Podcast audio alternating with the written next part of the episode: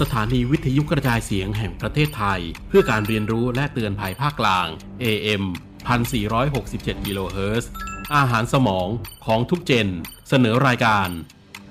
เรียนนอกรั้วโดยสำนักงานส่งเสริมการศึกษานอกระบบและการศึกษาตามอัธยาศัย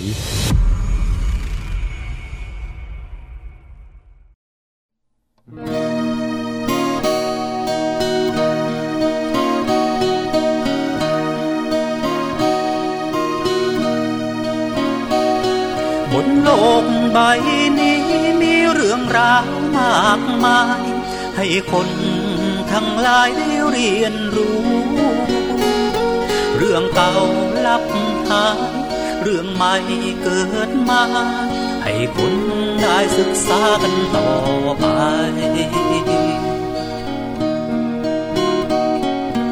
โลกใบนี้คือห้องเรียนห้องใหญ่ตำราเล่มไหนก็อยากรู้ทุกแห่งทุกคนเธอจงมองดูคือแหล่งเรียนรู้หลากวิชาเรียนนอกรั้วทั่วถิ่นไทย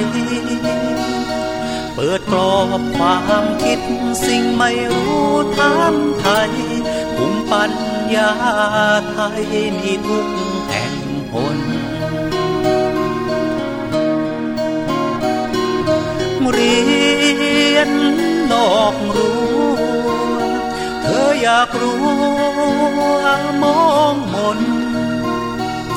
ถูกบางผิดบางนั้นและวิชาคนโลกจะฝึกฝนให้เธอแกล่งในสังคมบนโลกใบนี้มีเรื่องราวมากมายให้คนทั้งหลายได้เรียนรู้เรื่องเก่าลับหายเรื่องใหม่เกิดมาให้คนได้ศึกษากันต่อไป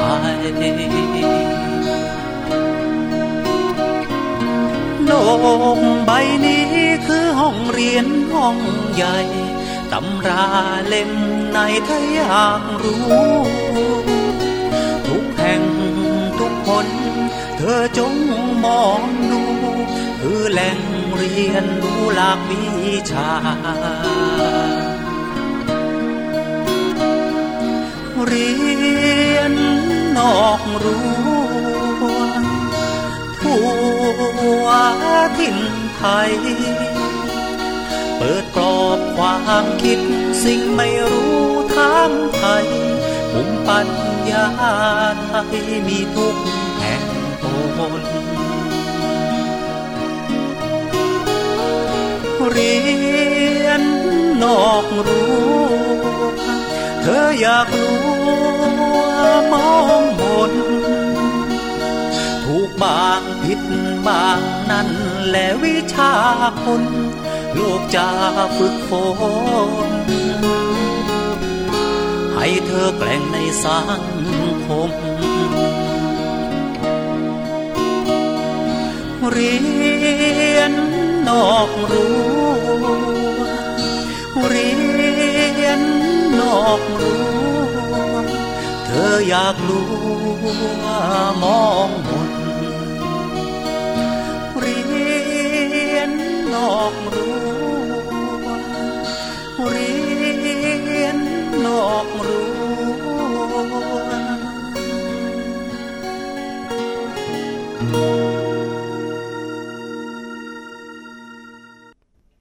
สวัสดีครับคุณผู้ฟังครับขอต้อนรับเข้าสู่ช่วงเวลาของรายการเรียนนอกรั้ว on radio by ผมต่ายธนภัทรและคุณฝนทองทอสายสินนะครับซึ่งออกอากาศทางคลื่นนี้ครับ หนึ่งพันสี่ร้อยหกสิบเจ็ด กิโลเฮิรตซ์คลื่นกระจายเสียงแห่งประเทศไทยเพื่อการเรียนรู้และเตือนภัยภาคกลางตั้งแต่เวลานี้เป็นต้นไปถึงสี่ทุ่มโดยประมาณครับค่ะสวัสดีคุณผู้ฟังนะคะแล้วสวัสดีพี่ต่ายด้วยนะคะพบกันวันนี้เป็นวันพุธนะคะก็ กลับมาพบกันหลังจากที่เมื่อวานนี้เราพูดคุยกันถึงเรื่องของศูนย์เรียนรู้ปรัชญาของเศรษฐกิจพอเพียงนะคะที่ตำบลกระทุ่มล้มนะคะก็ได้เรื่องได้ราวไปอีกเรื่องนึงนะคะ เกี่ยวกับเรื่องของการทำงานร่วมกับเครือข่ายด้วยแล้วก็เรื่องของการศึกษาในชุมชนกระบวนการเรียนรู้แล้วก็แถมไปอีกตั้งหลายเรื่องเลยค่ะพี่ต่าย ไม่ทราบว่าเอจะได้สาระมากน้อยแค่ไหนนะครับแต่ก็คิดว่าคงจะเป็นเป็นอะไรที่สามารถที่จุดประกายความคิดของคุณผู้ฟังได้นะครับในส่วนของงานกศน.ให้เห็นภาพชัดเจนขึ้นหลายๆคนที่ไม่คุ้นกับกศน.ก็อาจจะได้อ๋อเขาเป็นอย่างนี้เหรอเขาทำงานกันอย่างนี้เหรอก็เป็นส่วนหนึ่งที่เราจะมาสร้างสัมพันธภาพระหว่างกศน.กับชุมชนในพื้นที่แล้วก็ผู้ที่ติดตามฟังรายการของเราครับค่ะแล้วก็เมื่อวานนี้ก็ยังได้ได้ฟังถึงเรื่องของที่เรากำลังจะดำเนินการในเรื่องของการ เอ็ม โอ ยู นะคะซึ่งกศน.เรา เอ็ม โอ ยู กับหลายหน่วยงานมากค่ะพี่ต่ายไม่ว่าจะเป็นเรื่องของการจัดการศึกษานะคะหรือว่าในเรื่องของการที่จะพัฒนาบุคลากรเนี่ยเราก็ดำเนินการไปกับหลายๆหน่วยงานนะคะบางหน่วยงานเนี่ยดำเนินงานต่อเนื่องบางหน่วยงานเนี่ยเอ่อพอมีการต่อยอดไปแล้วเนี่ยก็ต้องมีการพัฒนา เอ็ม โอ ยู ให้สูงขึ้นอีกระดับหนึ่งอะไรประมาณแบบนี้ค่ะครับซึ่งจริงๆแล้วก็ก็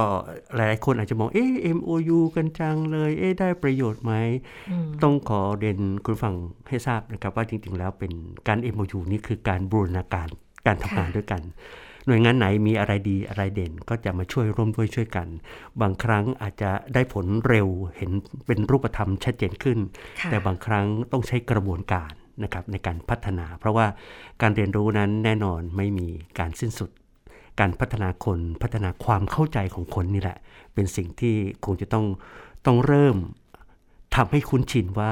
เราจะต้องต่อเนื่องนะทำให้เกิดกระบวนการที่ทำให้เป็นความเคยชินเพราะฉะนั้นก็จะได้ประโยชน์สุขออกมาจะได้ผลลัพธ์ออกมาที่เด่นชัดขึ้นครับก็อย่างที่บอกคุณผู้ฟังไปอะนะคะว่ากศน.ไม่ใช่พระเอกไม่ใช่นางเอกแต่ว่าเราเป็นส่วนหนึ่งของสังคมของชุมชนฉะนั้นเนี่ยการที่เราทำงานร่วมกับหน่วยงานอื่นๆเนี่ยเพราะว่าเรามีความถนัดด้านหนึ่งแต่ว่าหน่วยงานอื่นๆเขามีความถนัดอีกด้านหนึ่งมีทรัพยากรอีกด้านหนึ่งเราก็นำทรัพยากรต่างๆที่เขามีและเรามีมาผสมผสานบูรณาการกันอย่างที่พี่ต่ายว่านะคะเพื่อที่ทำให้การเรียนรู้ของประชาชนในชุมชนเนี่ยได้เกิดประสิทธิภาพมากที่สุดนั่นเองนะคะอันนี้ก็เป็นความหมายของการทำ เอ็ม โอ ยู เนาะค่ะวันนี้เราอยากจะมานำเสนอคุณฟัง ไปไกลหน่อยดีไหมคะเมื่อวานนี้เราไปแค่นครปฐมวันนี้ก็ไปทางด้านของตะวันออกเฉียงเหนือดีกว่าเรามีอีกหน่วยงานหนึ่งนะคะที่สำนักงานกศน.ดูแลกำกับอยู่ก็คือหน่วยงานที่เรียกว่าศูนย์วิทยาศาสตร์เพื่อการศึกษาแต่ที่เราจะไปเนี่ยมีชื่อแตกต่างค่ะพี่ต่ายเพราะสร้างขึ้นที่หลังคนอื่นเขาแล้วก็มีเขาเรียกว่ามีลักษณะพิเศษสำคัญเฉพาะตัวที่ไม่เหมือนศูนย์วิทยาศาสตร์ที่อื่นค่ะก็คือศูนย์วิทยาศาสตร์และวัฒนธรรมเพื่อการศึกษาร้อยเอ็ดค่ะพี่ต่ายร้อยเอ็ดครับใช่ที่อื่นใช้คำว่าศูนย์วิทยาศาสตร์เพื่อการศึกษาสระแก้วกาญจนบุรีตรังอะไรอย่างเงี้ยแต่อันนี้จะใช้ศูนย์วิทยาศาสตร์และวัฒนธรรมเพื่อการศึกษาร้อยเอ็ดมีอีกที่หนึ่งที่แตกต่างค่ะพี่ต่ายศูนย์วิทย์ของเราเนี่ยนะคะที่ประจวบคีรีขันธ์พี่ต่ายน่าจะได้ไปหลายครั้งแล้วนะคะอุทยานวิทยาศาสตร์พระจอมเกล้าณว่าก่อจังหวัดประจวบคีรีขันธ์อันนี้ก็ตั้งขึ้นแบบกรณีพิเศษเช่นเดียวกันครับและที่สำคัญก็คือเป็นไฮไลท์ของที่นี่เพราะว่าเป็นดินแดนแห่งประวัติศาสตร์ใช่ซึ่งในหลวงรัชกาลที่สี่ได้เสด็จทอดพระเนตรสุริยุปราคาที่พระองค์ได้คำนวณไว้อย่างตรงแม่นยำมากเป๊ะเลยอืมต้องบอกว่านี่เข้าช่วงเดือนสิงหาคมแล้วเช่นกันกับพี่ต่ายนี่ใกล้ๆจะถึงช่วงวันสำคัญแล้วนะคะเพราะว่าวันที่สิบแปดสิงหาคมสองพันสี่ร้อยสิบเอ็ดครับอ่าก็จะเป็นครบรอบกี่ปีแล้วล่ะคะพี่ต่ายตอนนี้น่าจะเป็นหนึ่งร้อยห้าสิบสามปีเพราะว่าเมื่อ สองถึงสาม ปีที่แล้วเราจัดงานครบรอบหนึ่งร้อยห้าสิบปีใช่ใช่ฝนจำได้ค่ะว่า, ว่าจะเป็นวันที่สิบแปดสิงหาคมสองพันสี่ร้อยสิบเอ็ดเพราะฉะนั้นเนี่ยช่วงเนี้ย ศูนย์วิทยาศาสตร์หรือว่าอุทยานวิทยาศาสตร์พระจอมเกล้านะว่ากจังหวัดประจวบคีรีขันธ์คงกำลังเตรียมการกันอย่างยิ่งใหญ่อ่ะครับนะคะแต่ว่าน่าเสียดายว่าในช่วงนี้นะครับเราเกิดภาวะวิกฤตโควิด สิบเก้า ขึ้นมาเพราะฉะนั้นการเรียนรู้ต่างๆหรือว่าการเฉลิมฉลองหรือว่าการการให้ข้อมูลในรายละเอียดของกิจกรรมโครงการต่างๆนั้นอาจจะเป็นลักษณะของออนไลน์ซะมากกว่านะครับเพราะว่าเพราะว่าเราคำนึงถึงความปลอดภัยเพราะฉะนั้นแต่อย่างไรก็แล้วแต่นะครับก็ยังมีกิจกรรมคืบหน้าอยู่ตลอดเวลาไม่หยุดนิ่งครับกกสนมีมีอะไรที่ที่จะถ้าพูดถึงการเรียนรู้อย่างต่อเนื่องนั้นเราเราจะมีกิจกรรมอะไรนะนำมาเสนอตลอดครับค่ะพูดถึงทางด้านของศูนย์วิทยาศาสตร์และวัฒนธรรมเพื่อการศึกษาร้อยเอ็ดแต่เราก็คาบเกี่ยวไปถึง อุทยานวิทยาศาสตร์เพื่อการศึกษาพระจอมเกล้านะว่ากด้วยนะคะก็คืออยากจะให้คุณผู้ฟังได้ทราบว่าหน่วยงานที่รับผิดชอบในเรื่องของการจัดกระบวนการวิทยาศาสตร์ของสำนักงานสำนักงานกศนเราเนี่ยมันมีหลากหลายด้วยนะคะแล้วก็มีจำนวนหลายที่ตอนนี้รู้สึกว่าจะเป็นถ้าจำไม่ผิดนะคะพี่ต่ายจะเป็นสิบเก้าที่ครับก็เริ่มที่จะมีมีความรู้หลากหลายมากขึ้นเพราะว่าเราจะชูนโยบายนอกเหนือจากการเรียนรู้ในเรื่องของวิทยาศาสตร์แล้วเรื่องของดาราศาสตร์แล้ววัฒนธรรมก็เป็นสิ่งสำคัญที่จะต้องมัดใจของคนในพื้นที่ให้เห็นความสำคัญแล้วก็เพื่อที่จะขยายโอกาสให้คนอื่นนั้นได้ชื่นชมและที่สำคัญเลยทุกศูนย์วิทยาศาสตร์นั้นต้องสร้างกระบวนการเรียนรู้โดยเฉพาะกระบวนการของ เอส ที อี เอ็ม ศึกษานะครับ เอส ที อี เอ็ม ศึกษาเนี่ยเป็นการบูรณาการความรู้ต่างๆหลากหลายด้านเข้าด้วยกันหลายๆขั้นก็บอกว่าโอ้โหแล้วจะเรียนรู้ได้ไงวิทยาศาสตร์โอ้โหมันต้องทดลองมันต้องแต่ไม่ต้องกลัวนะครับ เอส ที อี เอ็ม ในส่วนของศูนย์วิทยาศาสตร์ทั่วประเทศของของกศน.นั้นได้จัดกระบวนการเป็นแพ็กเกจในการเรียนรู้ง่ายเข้าใจและตรงตามบริบทนะครับเขาเรียกว่าถ้าหากเรียนรู้เรื่องนี้แล้ววิทยาศาสตร์มันเหมือนเหมือนของกล้วยๆเลยของกล้วยๆเลยปอกกล้วยเข้าปากยังยากกว่าอะไรประมาณนั้นเพราะว่ากระบวนการเรียนรู้ทางวิทยาศาสตร์ของศูนย์วิทยาศาสตร์เพื่อการศึกษาที่อยู่ในสังกัดของกศน.เนี่ยนะคะเขาใช้กระบวนการที่ชาวบ้านสามารถที่จะเข้าถึงและเข้าใจได้ง่ายนะคะทีนี้ไหนๆเราพูดถึงสเต็มแล้วเนี่ยเราย้ำกันอีกนิดนึงค่ะพี่ต่ายว่าสเต็มเนี่ยประกอบด้วยอะไรบ้างนะคะอย่างสเต็มเนี่ยมันเป็นตัวย่อ เอส ที อี เอ็ม นะคะ เอส ที อี เอ็ม S ก็มาจากคำว่า Science ก็คือวิทยาศาสตร์นั่นเองนะคะที่มาจากคำว่า Technology นะคะ mm-hmm. ส่วน E ก็มาจาก Engineering mm-hmm. ส่วน M ก็มาจาก Mathematics นะคะแต่ว่าทางศูนย์วิทยาศาสตร์ของเราเอ่อที่อยู่กรุงเทพเขามีเพิ่มเติมมาอีกตัวหนึ่งด้วยก็คือตัว A ค่ะพี่ต่าย mm-hmm. กลายเป็น STEAM mm-hmm. ตัว A นี่ให้ทายว่าคือตัวอะไรคะตัว A นี่ในมีเรื่องของของการเรียนรู้ในแง่มุมวิทยาศาสตร์พลังงานแล้วมันต้องเอาสิ่ง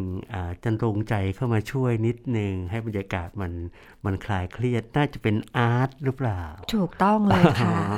ทีนี้ก็คือสเต็มศึกษาก็เลยกลายเป็นแนวทางการจัดการศึกษาให้ผู้เรียนเกิดการเรียนรู้และสามารถบูรณาการความรู้ทางวิทยาศาสตร์เทคโนโลยี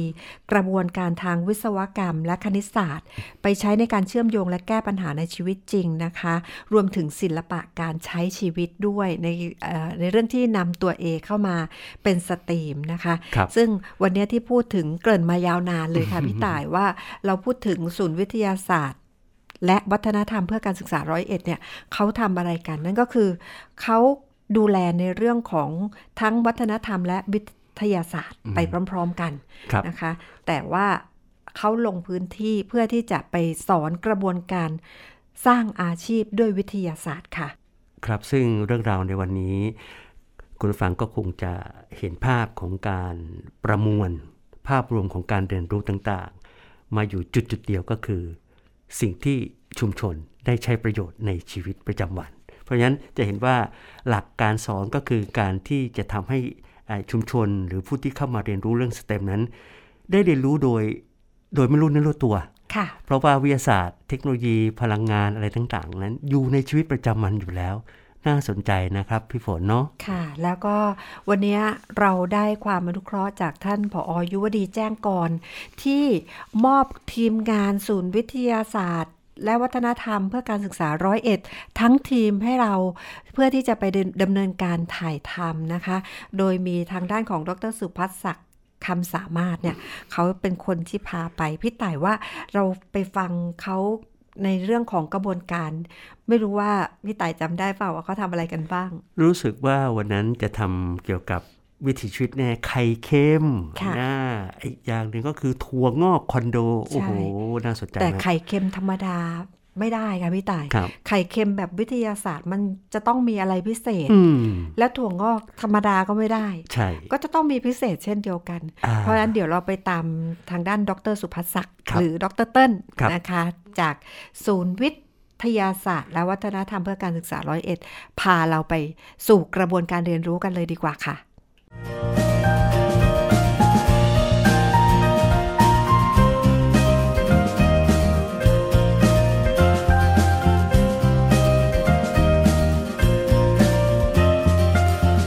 เรียนนอกรั้วสร้างสังคมการเรียนรู้ตลอดชีวิตมีความรู้พื้นฐานทักษะอาชีพคุณธรรมจริยธรรมเป็นทำเป็นแก้ปัญหาได้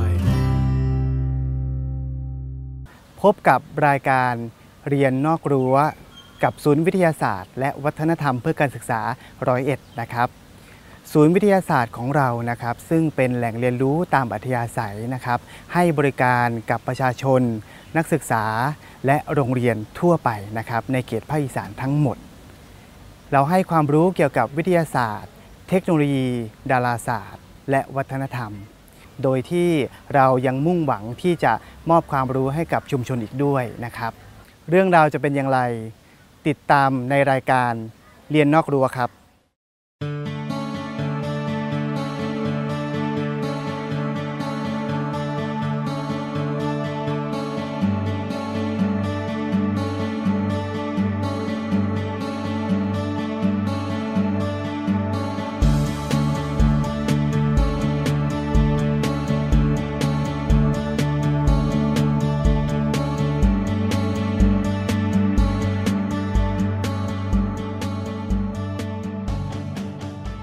ศูนย์วิทยาศาสตร์และวัฒนธรรมเพื่อการศึกษาร้อยเอ็ดเป็นสถานศึกษาที่ให้ความรู้ด้านวิทยาศาสตร์เทคโนโลยีสิ่งแวดล้อมและวัฒนธรรม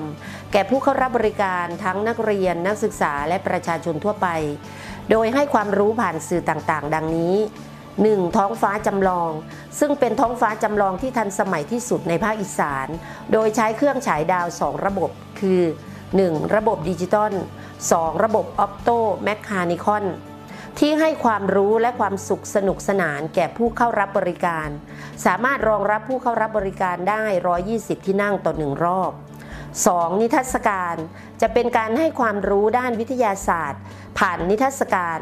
ซึ่งศูนย์วิทยาศาสตร์และวัฒนธรรมเพื่อการศึกษาร้อยเอ็ดมีทั้งหมดสิบสามนิทรรศการเป็นการศึกษาตามอัธยาศัยสามารถเลือกเรียนรู้ตามความสนใจของผู้เข้ารับบริการโดยมีวิทยากรให้ความรู้ตามฐานนิทรรศการต่างๆ สาม. กิจกรรมการเรียนรู้ผ่านค่ายวิทยาศาสตร์กิจกรรมค่ายวิทยาศาสตร์เป็นกิจกรรมที่สร้างสรรค์ให้แก่ผู้เข้ารับบริการให้มีกระบวนการคิดแบบวิทยาศาสตร์เรียนรู้วิทยาศาสตร์ผ่านการทดลองและสิ่งประดิษฐ์ต่างๆรวมทั้งการพัฒนาหลักสูตรและกิจกรรมการเรียนรู้ทางวิทยาศาสตร์เทคโนโลยีสิ่งแวดล้อมและวัฒนธรรม สี่. กิจกรรมการศึกษาเป็นการเรียนรู้วิทยาศาสตร์ในรูปแบบออนไลน์ ห้า. กิจกรรมบริการวิชาการเช่นการจัดนิทรรศการเคลื่อนที่สู่ชุมชนร่วมกับจังหวัดเคลื่อนที่และร่วมกับโรงเรียนต่างๆโดยการนำโครงการวิทยาศาสตร์น่ารู้สู่ชุมชนซึ่งมีเป้าหมายหลักในการพัฒนาประชาชน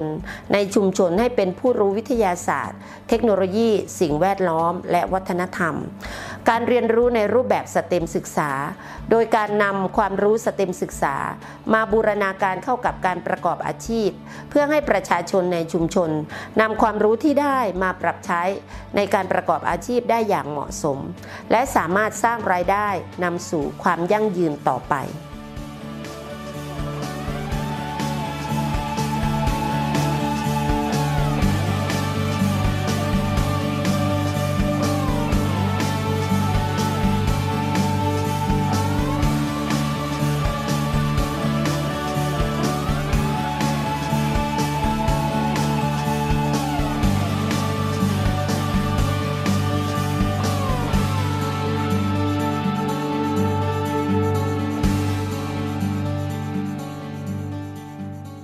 ท่านผู้ชมครับตอนนี้เราเดินทางมาถึงบ้านเขียวไพวันเรียบร้อยแล้วนะครับวิทยาศาสตร์ไม่ใช่เรื่องยากสำหรับทุกคนนะครับวันนี้เราลงชุมชนนะครับเพื่อนำความรู้วิทยาศาสตร์มามอบให้นะครับเดี๋ยวเราไปติดตามกันเลยนะครับว่าการเรียนรู้สเต็ม สู่อาชีพสู่ชุมชนเป็นอย่างไรนะครับไปได้เลยครับผม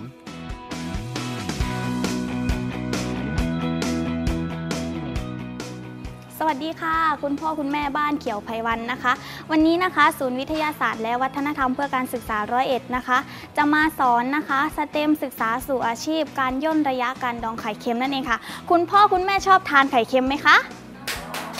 ถ้าชอบขอเสียงปรบมือหน่อยค่ะค่ะ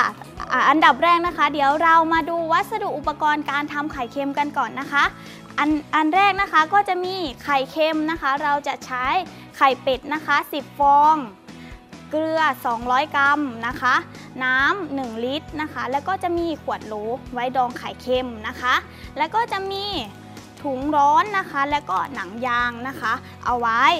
เวลาไข่ลอยขึ้นนะคะเราจะใช้ถุงยางตัวนี้นะคะใส่น้ำแล้วก็รัดนะคะแล้วก็ทับไข่นะคะเพื่อให้จมนะคะทุกฟองนะคะอ่ะเดี๋ยวเรามาดูขั้นตอนเลยนะคะขั้นตอนแรกนะคะเราก็จะนำไข่เป็ดนะคะสิบฟองมาล้างทำความสะอาดกันก่อนนะคะอ่ะเดี๋ยวเรามาล้างกันเลยค่ะอันดับแรกนะคะเราก็จะมาทำความสะอาดไข่เป็ดก่อนนะคะก่อนที่เราจะเอาไปแช่น้ำส้มสายชูนั่นเองค่ะค่ะการเลือกไข่เป็ดนะคะไข่เป็ดที่ดีนะคะจะต้องมีเปลือกลักษณะมันวาวนะคะมีสีนวล น, นะคะอ่าถ้าสมมุติว่าเปลือกไข่นะคะมีเปื้อนอ่าเศษอ่าอึหรือว่าอุจจาระของเป็ดนะคะเราก็สามารถใช้ฟองน้ำนะคะที่บ้านหรือว่าสกอตไบรท์นะคะมาถูๆขัดๆนะคะอ่าเดี๋ยวแป๊บนึงนะคะเมื่อล้างไข่เป็ดเสร็จแล้วนะคะเราก็จะนำไข่เป็ดตัวนี้นะคะไปแช่น้ำส้มสายชูนะคะสี่ชั่วโมงค่ะค่ะหลังเราก็จะตัวนี้นะคะจะเป็นตัวอย่างนะคะที่เราแช่น้ำส้มสายชูแล้วสี่ชั่วโมงนะคะจะสังเกตว่ามันจะเกิดนะคะฟองหรือว่าการตกตะกอนด้านบนนะคะก็เป็นการทำปฏิกิริยานะคะของไข่กับน้ำส้มสายชูนั่นเองค่ะไข่นะคะจะมีแคลเซียมคาร์บอเนตนะคะหรือว่าหินปูนนั่นเองนะคะจะไปทำปฏิกิริยานะคะกับน้ำส้มที่เป็นกรดอะซิติกนะคะน้ำส้มสายชูตัวนี้นะคะจะกัดเปลือกไข่ให้บางนะคะเพื่อที่จะย่นระยะเวลาการดองไข่เค็มนั่นเองค่ะค่ะหลังจากนั้นนะคะเมื่อเราแช่น้ำส้มสายชูเสร็จนะคะตัวนี้สี่ชั่วโมงนะคะเราก็จะนำนะคะไข่เป็ดที่แช่มาล้างน้ำสะอาดนะคะ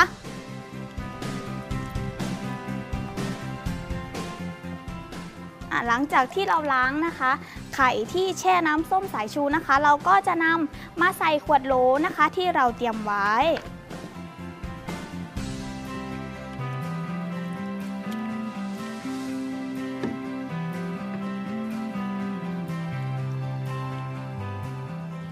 โอเคค่ะเราก็ได้ไข่เป็ดนะคะที่แช่น้ำส้มสายชูมาล้างแล้วนะคะต่อไปนะคะเราก็จะนำน้ำเกลือนะคะที่เราต้มไว้นะคะตัวนี้นะคะจะต้มไว้แล้วนะคะเย็นแล้วนะคะเราก็จะใช้ปริมาณหนึ่งลิตรนะคะเทลงเลยเมื่อเทน้ำเกลือลงแล้วนะคะจะสังเกตว่าไข่จะลอยขึ้นด้านบนนะคะเราก็จะใช้ถุงร้อนตัวนี้นะคะที่เราบอกตั้งแต่แรกว่านำมาใส่น้ำนะคะแล้วก็ใช้หนังยางรัดค่ะหลังจากนั้นนะคะเราก็นำลงนะคะไปทับไข่นะคะเพื่อให้น้ำเกลือนะคะซึมเข้าไปในไข่นะคะค่ะหลังจากที่เรานะคะนำถุงร้อนนะคะที่ใส่น้ำนะคะกดไข่ลงไปแล้วนะคะเราก็จะมาทำการปิดฝานะคะให้แน่นนะคะแล้วรอแค่สี่วันนะคะเราก็จะได้ไข่เค็มนะคะที่เค็มน้อยแต่อร่อยมากนะคะคุณพ่อคุณแม่คะเป็นยังไงบ้างคะง่ายไหมคะอ่าถ้าง่ายนะคะเดี๋ยวเรามาลองทำกันเลยดีไหมคะอ่าโอเคค่ะเดี๋ยวเราไปทำกันเลยค่ะ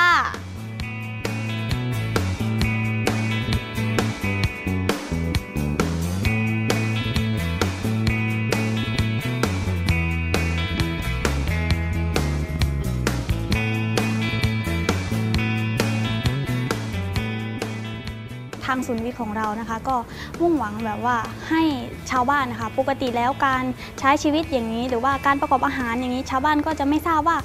วิทยาศาสตร์มันเกี่ยวข้องยังไงใช่ไหมคะเราก็จะนำวิทยาศาสตร์ตรงนี้ค่ะเข้ามาสอดแทรกก็อย่างเช่นการทำไข่เค็มอย่างนี้ใช่ไหมคะก็จะเป็นเกี่ยวกับวิทยาศาสตร์คุณยายคุณพ่อคุณแม่อาจจะไม่รู้ว่าการนำวิทยาศาสตร์มาสอดแทรกนี่สอดแทรกยังไงก็อย่างเช่นนำน้ำส้มสายชูอย่างนี้ใช่ไหมคะมาแช่กับไข่เป็ดคุณตาคุณยายก็ไม่รู้ว่าปกติแล้วเปลือกไข่มันมีองค์ประกอบอะไรบ้างก็อย่างเช่นเปลือกไข่มีองค์ประกอบแคลเซียมคาร์บอเนตหรือว่าหินปูนอย่างนี้คุณยายอาจจะไม่ทราบตรงนี้นะคะหรือว่าน้ำส้มสายชูมันมีกรดอะซิติกคุณยายอาจจะรับประทานอย่างเฉยๆเอามาประกอบอาหารอย่างนี้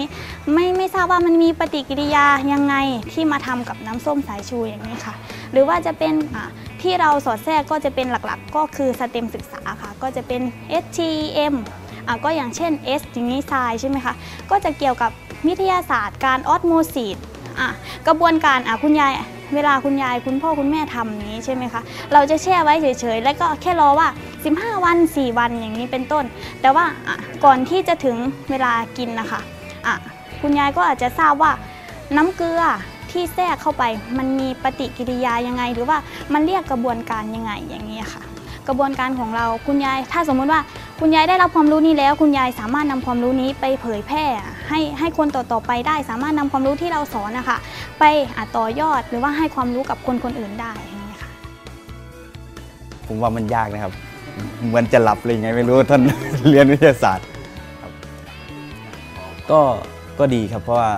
เราบางบางอย่างเราไม่เคยรู้เราเอาเทคโนโลยีวิทยาศาสตร์มาผสมผสาน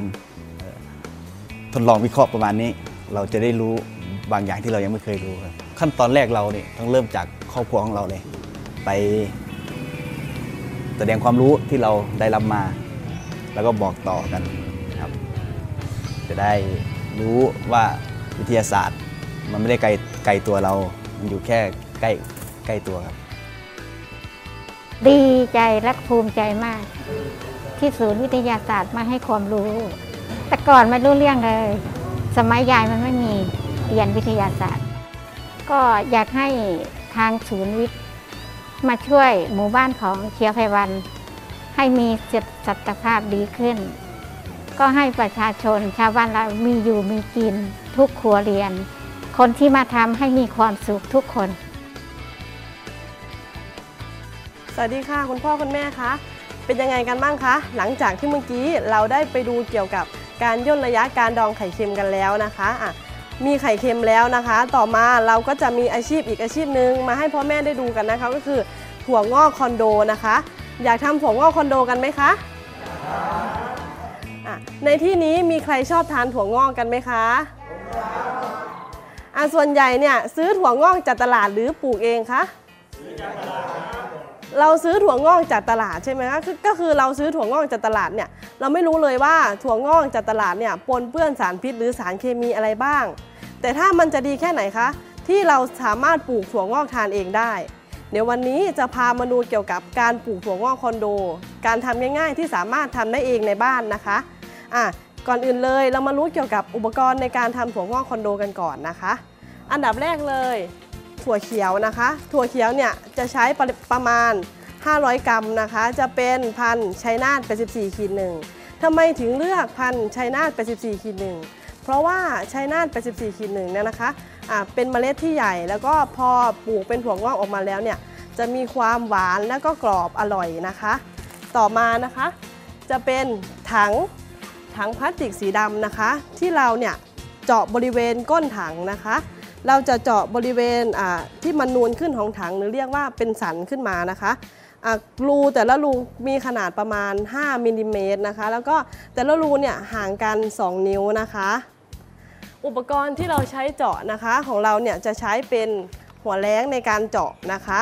แต่ถ้าบ้านใครไม่มีหัวแล้งสามารถใช้เป็นสว่านที่จะเจาะได้นะคะต่อมาก็คือเราจะใช้เป็นกระสอบป่านนะคะกระสอบป่านที่เราจะตัดให้เป็นวงกลมนะคะให้มีขนาดตามก้นถังนะคะต่อมาอ่ะทุกคนเห็นเป็นเศษผ้าตรงนี้ใช่ไหมคะก็คือเราจะเอาเศษผ้ามาเย็บตรงนี้นะคะเพื่อว่า ป้องกันไม่ให้กระสอบป่านเนี่ยยุ่ยนะคะแล้วก็จะสามารถให้เราเนี่ยเก็บไว้ใช้ได้นานนะคะอ่าต่อมาก็จะเป็นตะแกรงสีดำนะคะขนาดของตะแกรงสีดำเราจะเอามาตัดเป็นวงกลมให้ได้ขนาดตามกระสอบป่านที่เราตัดไว้ในครั้งแรกนะคะอ่าเดี๋ยวเราจะมารู้เกี่ยวกับขั้นตอนการเพาะถั่วงอกคอนโดกันเลยนะคะทุกคนพร้อมไหมคะพร้อมครับอ่าในขั้นตอนแรกนะคะเราก็จะนำถั่วเขียวเนี่ยมาแช่น้ำประมาณ หกถึงเจ็ด ชั่วโมงนี่นะคะจะเป็นถั่วเขียวที่เรานำมาแช่น้ำแล้วนะคะอ่ามันจะมีลักษณะที่อ่ะแตกแบบนี้นะคะหลังจากที่ครบ หกถึงเจ็ด ชั่วโมงแล้วนะคะเราก็จะนำเอาถั่วเขียวของเราเนี่ยคะมาล้างด้วยน้ำสะอาดนะคะอ่ะต่อมาจะเข้าสู่ขั้นตอนการปลูกถั่วงอกเลยนะคะตรงนี้ก็คือกระสอบป่านที่เรานะตัดเรียบร้อยแล้วนะคะขั้นตอนแรกเลยเราเอากระสอบเนี่ยมาแช่น้ำนะคะอ่ะแช่น้ำให้ชุ่มเลยนะคะเราจะใช้เป็นถังแช่เอาไปแช่ในถังหรือกระมังของเราก็ได้นะคะพอแช่เสร็จแล้วนะคะนำมาวางนำมาวางต่อไปนะคะนำตะแกรงที่เราตัดแล้วนะคะมาทับชั้นบนนะคะอ่ะต่อมานำถั่วที่เราแช่ไว้ หกถึงเจ็ด ชั่วโมงเนี่ยค่ะแล้วโดยที่เราล้างสะอาดแล้วนะคะมาเกลี่ยเกลี่ยให้ทั่วตะแกรงสีดำนะคะโดยวิธีการเกลี่ยเนี่ยพยายามอย่าให้ถั่วมันทับกันนะคะต้องเกลี่ยเกลี่ยให้ทั่วแล้วก็พยายามอย่าให้มีช่องว่างนะคะอ่ะตรงนี้นะคะสมมติอ่ะชั้นแรกเราต้องการที่จะปลูกเท่านี้ใช่ไหมคะต่อมาเราจะเริ่มในชั้นที่สองเราจะต้องนำกระสอบของเราเนี่ยมาแช่น้ำเหมือนเดิมแช่ให้ชุ่มเลยนะคะพอแช่เสร็จแล้วใช่ไหมคะนำกระสอบเนี่ยมาปิดทับชั้นแรกเลยนะคะแล้วก็นำตะแกรงสีดำเนี่ยมาวางทับไว้เหมือนเดิมแล้วก็เริ่มทำในชั้นที่สองเลยนะคะทำเหมือนเดิมค่ะเกลี่ยเกลี่ยถั่วให้ทั่วตะแกรงสีดำนะคะอย่าให้เกิดช่องว่างแล้วก็พยายามอย่าให้ถั่วมันซ้อนกันหรือทับกันนะคะพอเราเสร็จในชั้นที่สองแล้วนะคะชั้นที่สามเราทำเหมือนเดิมค่ะนำกระสอบไปแช่น้ำให้ชุ่มนะคะจากนั้นนะคะนำมาวางทับกันนะคะเราก็จะได้แบบนี้นะคะจากนั้นเนี่ยเดี๋ยวเราจะยกยกแผ่นที่เราปลูกนะคะลงถังนะคะแล้วก็พอใส่ไปในถังแล้วนะคะในวิธีการที่เราจะเอาถังนำถังไปตั้งนะคะเราจะต้องนำถังไปตั้งในที่ที่มีอากาศถ่ายเทสะดวกนะคะในที่ร่มแต่ว่าในที่ร่มนี้ก็คือไม่มีความอับชื้นนะคะแล้วก็ให้แสงเนี่ยสามารถส่องถึงได้นะคะแล้วในวิธีการรดน้ำนะคะเราจะต้องรดน้ำ สามถึงสี่ ครั้งต่อวันก็คือเช้ากลางวันเย็นนะคะก็คือวิธีการรดน้ำพยายามอย่าเปิดน้ำแรงนะคะเปิดเบาๆรดน้ำปล่อยๆนะคะแต่รดในปริมาณที่เหมาะสมนะคะถ้าสมมุติเรารดแรงใช่ไหมคะเมล็ดถั่วงอกเนี่ยก็จะกระจายแล้วมันก็จะตกไปข้างถังนะคะแล้วมันก็จะไม่เป็นถั่วงอกคอนโดตามที่เห็นนะคะพอครบ สามถึงสี่ วันเนี่ยเราก็จะได้ถั่วงอกคอนโดรูปร่างหน้าตาแบบนี้ออกมาให้เราได้รับประทานนะคะค่ะเป็นยังไงกันบ้างคะวิธีการปลูกถั่วงอกยุ่งยากไหมคะอยากลองทำกันหรือยังคะอ่าเดี๋ยวเราลองไปปลูกถั่วงอกคอนโดกันเลยค่ะ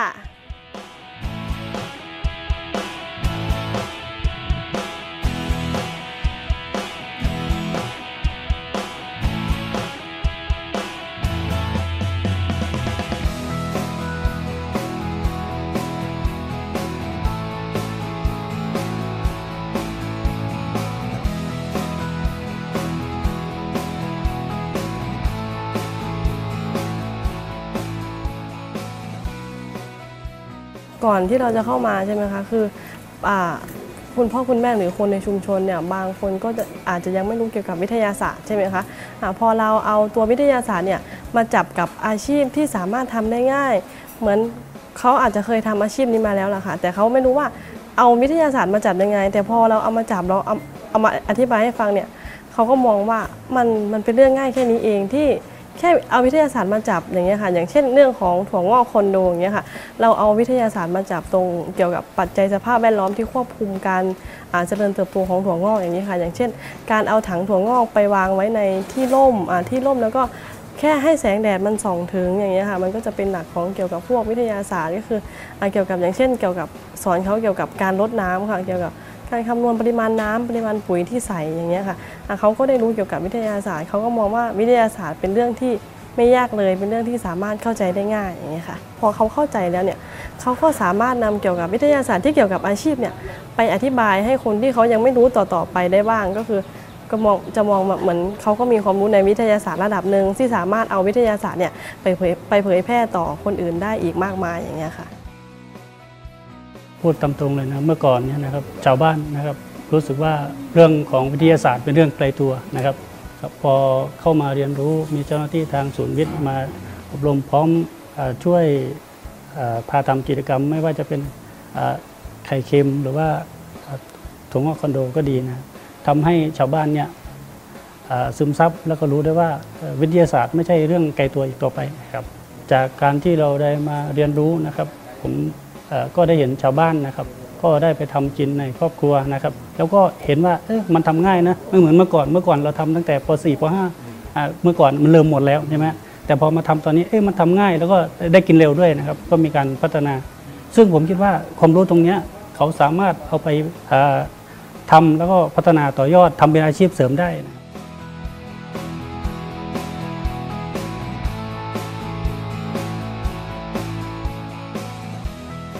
จากการที่ศูนย์วิทยาศาสตร์นะครับได้เข้ามาให้ความรู้สู่ชุมชนบ้านเขียวไปวันเราเรามากมายหลายเรื่องนะครับผมจึงมีแนวความคิดว่าเอ๊ะเราจะนำความรู้ตรงเนี้ยเรามาต่อยอดแล้วก็จะมาปรับใช้ในชุมชนของเราได้อย่างไรคือก่อนที่เราจะมาทำธนาคารน้ำใต้ดินนะเราประสบปัญหาทุกปีนะเวลาฝนตกมานะครับน้ำนะครับมันก็จะไหลไปท่วมชาวบ้านนะครับมันก็ไหลไปตามตรงไรตรงนาไปไปไปท่วมข้าวที่ชาวบ้านเขาปลูกไว้ได้รับความเสียหายนะครับผมนึกเอ๊ะทำยังไงนะครับทำยังไงเราถึงจะเก็บรักษารักษาน้ำตอนที่ฝนตกมาเยอะๆเนี่ยเราจะเก็บไว้อย่างไรพอหน้าแล้งเราไม่มีน้ำใช้เราจะเอาน้ำมาจากไหนใช้จึงมีความคิดว่าเรานะครับจะทำธนาคารน้ำใต้ดินนี้ขึ้นมาครับการทำงานของธนาคารน้ำใต้ดินเนี่ยนะครับคือเวลาฝนตกมานะครับน้ำนะครับจากที่มันเคยไหลไปท้องไร่ท้องนาไปท่วมนาข้าวชาวบ้านนะครับมันก็จะไหลลงมาที่บ่อที่เราขุดไว้นะฮะลักษณะบ่อก็คือเราขุดเมตรคูณเมตรนะฮะแล้วก็ลึกเมตรห้าสิบนะครับแล้วก็นำท่อลงไปเนี้ยนะครับเวลาน้ำมันไหลลงมาตรงเนี้ยนะครับท่อตรงนี้เป็นท่อระบายอากาศนะครับน้ำลงไปปุ๊บนะครับแล้วอากาศมันจะขึ้นมาน้ำก็จะเข้าไปแทนที่นะครับทำให้น้ำเนี้ยน้ำที่มันเคยเอ่อขังอยู่ตามข้างถนนริมถนนเนี่ยครับมันจะได้ระบายเร็วขึ้นครับขณะที่ฝนไม่ตกหรือว่าหน้าแล้งเนี่ยน้ำจากครัวเรือนจากชาวบ้านมันก็ไหลลงมาด้วยทำให้เกิดปัญหาว่าน้ำมันบกหมักหมมกับส่งกลิ่นเหม็นแล้วก็ยุงลายมาไข่ทำให้เป็นเกิดโรคไข้เลือดออกนะครับหลักการของตรงนี้นะครับคือพอหน้าฝนนะครับน้ำมันจะมาไหลลงตรงที่เราทำเป็นบ่อไว้แล้วนะครับส่งน้ำลงไปไว้ใต้ดินนะครับพอหน้าแล้งนะครับเราจะ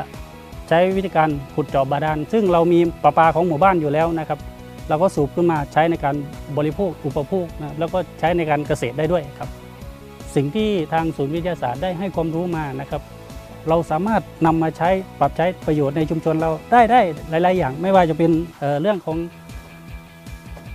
ธนาคารน้ำใต้ดินก็ดีนะครับไม่ว่าเรื่องจะเป็นของไข่เค็มก็ดีนะครับถั่วงอกคอนโดก็ดีอย่างเงี้ยนะครับยกยกตัวอย่างอย่างนี้ก่อนนะครับ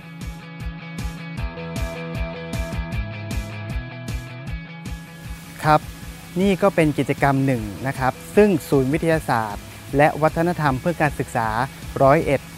นำสเต็มสู่อาชีพไปสู่ชุมชนมันไม่ใช่เรื่องง่ายเลยใช่ไหมครับว่าเราจะนำความรู้ต่างๆมารวมให้กับชุมชนแต่ศูนย์วิทยาศาสตร์และวัฒนธรรมเพื่อการศึกษาร้อยเอ็ดแห่งนี้ก็ได้นำความรู้สู่ชุมชนอย่างดีเยี่ยมเห็นไหมครับว่าวิทยาศาสตร์ไม่ใช่เรื่องยากสำหรับคุณเลยนะครับ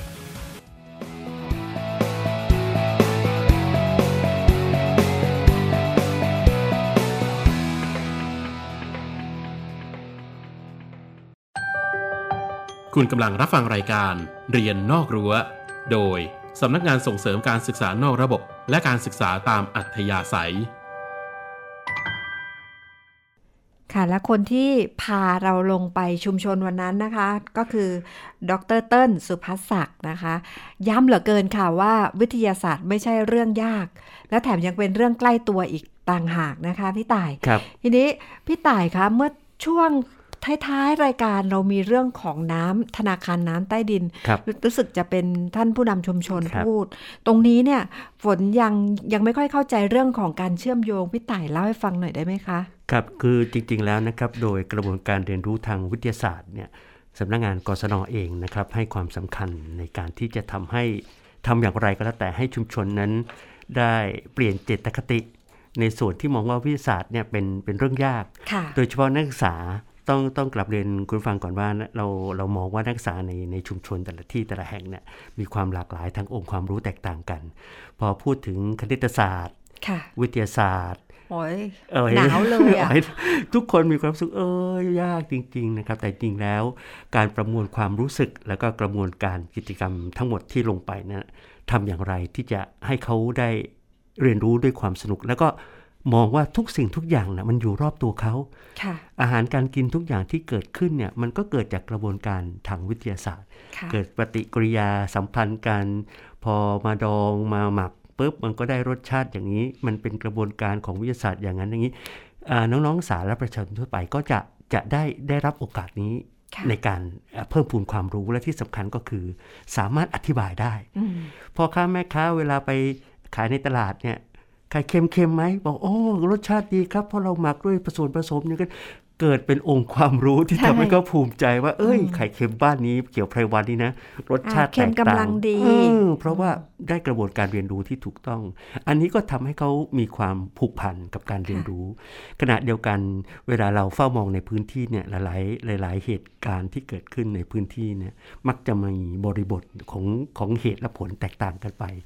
เขาก็สังเกตกันว่าในฤดูน้ำหลากเนี่ยทำไมน้ำท่วมแล้วก็หายไปเลยพอน้ำแล้งก็ไม่มีน้ำใช้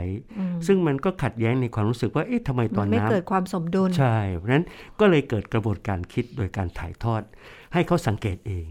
ขณะเดียวกันคุณครูเนี่ยแหละครับสำคัญมากคุณครูคือตัวจักรสำคัญในการ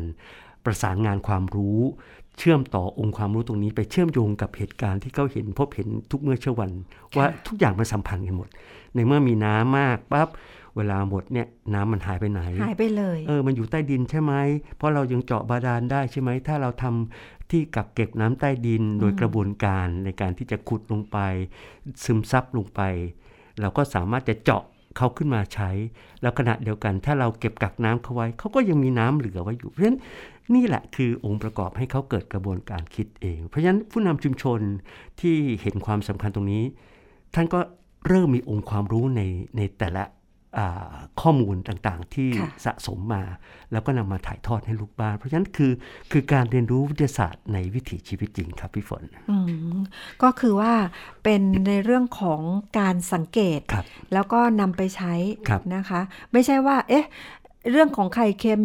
แล้วก็ถั่วงอกคอนโดอยู่ๆทำไมธนาคารใต้น้ำธนาคารใต้ดินใช่ธนาคารน้ำใต้ดินน้ำใต้ดินผุดขึ้นมาซะอย่างนั้น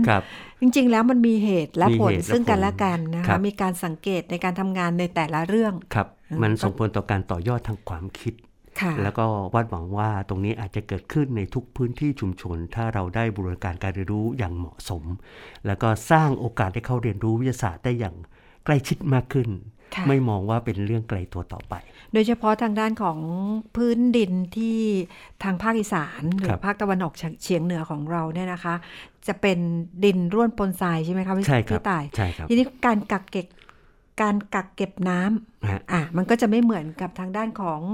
ที่อยู่ต่ำลงมาที่อยู่ที่ลุ่มเพราะว่าที่ลุ่มเนี่ยเขาอาจจะมี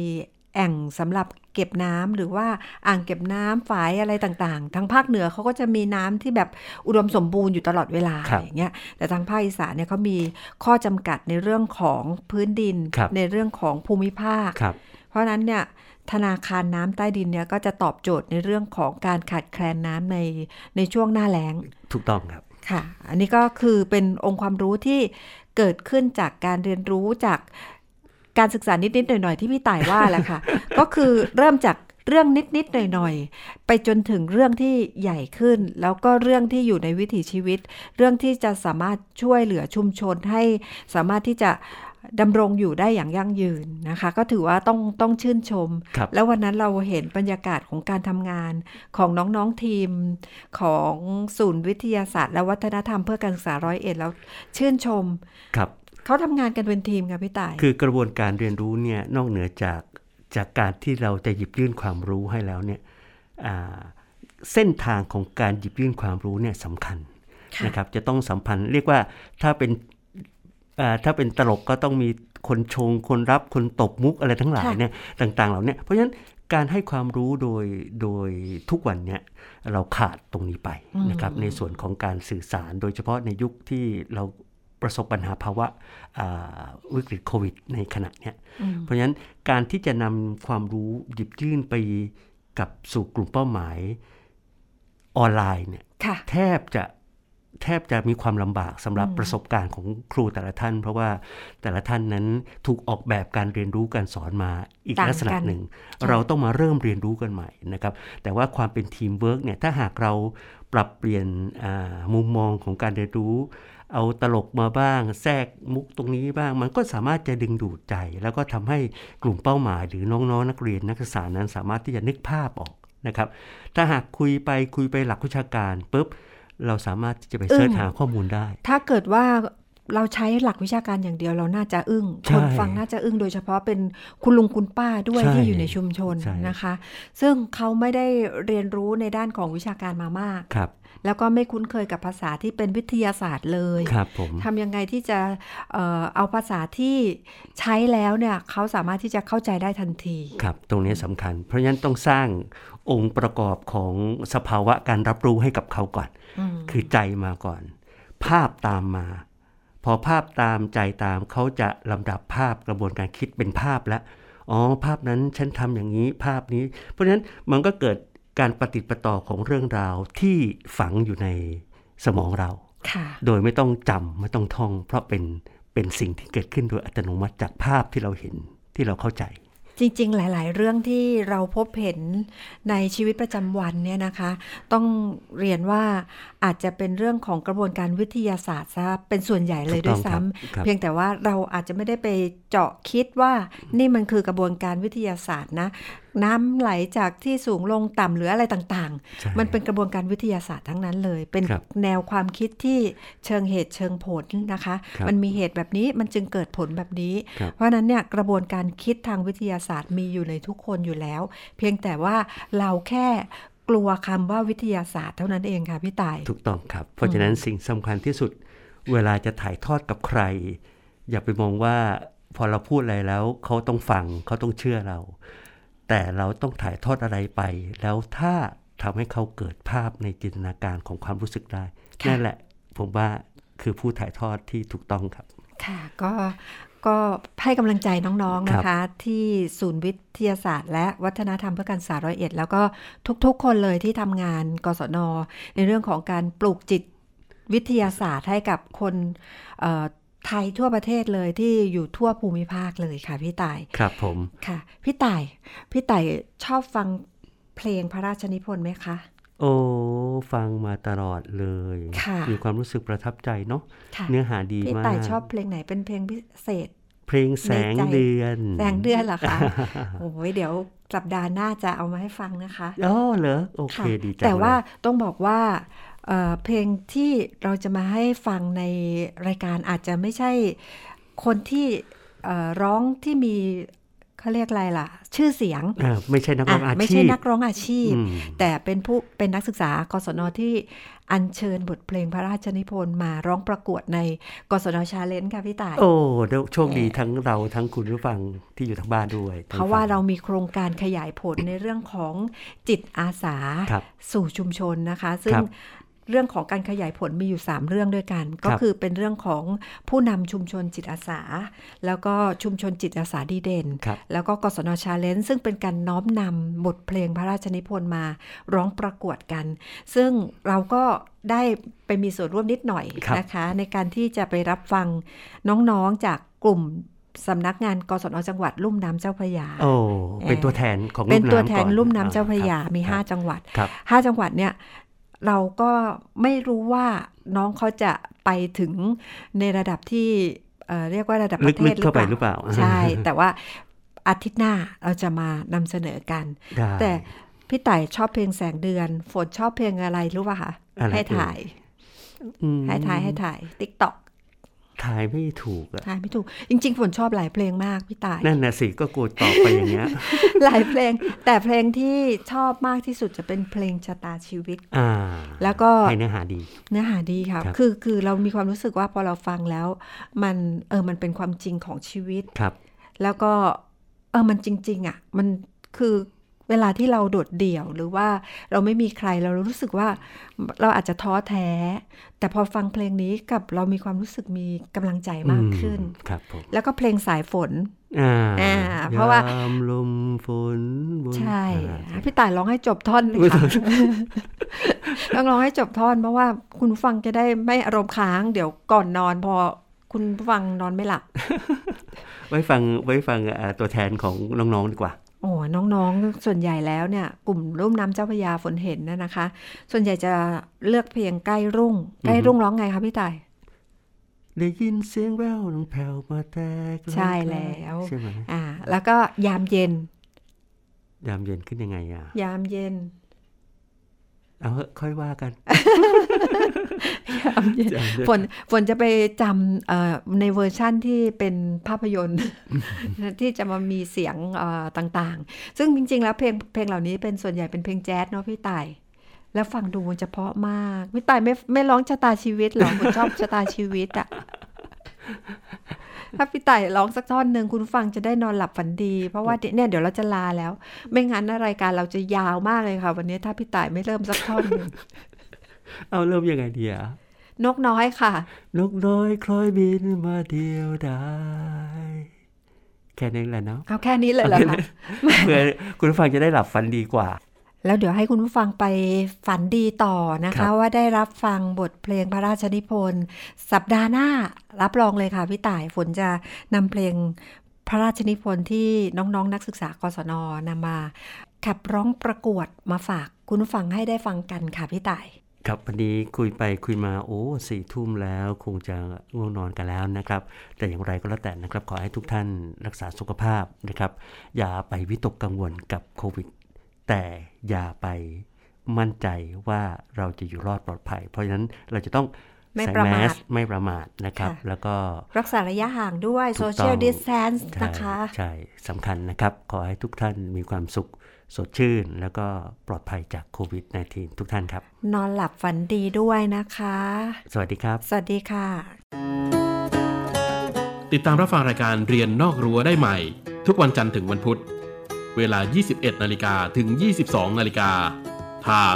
สถานีวิทยุกระจายเสียงแห่งประเทศไทยเพื่อการเรียนรู้และเตือนภัยภาคกลาง เอ เอ็ม หนึ่งสี่หกเจ็ด กิโลเฮิรตซ์อาหารสมองของทุกเจน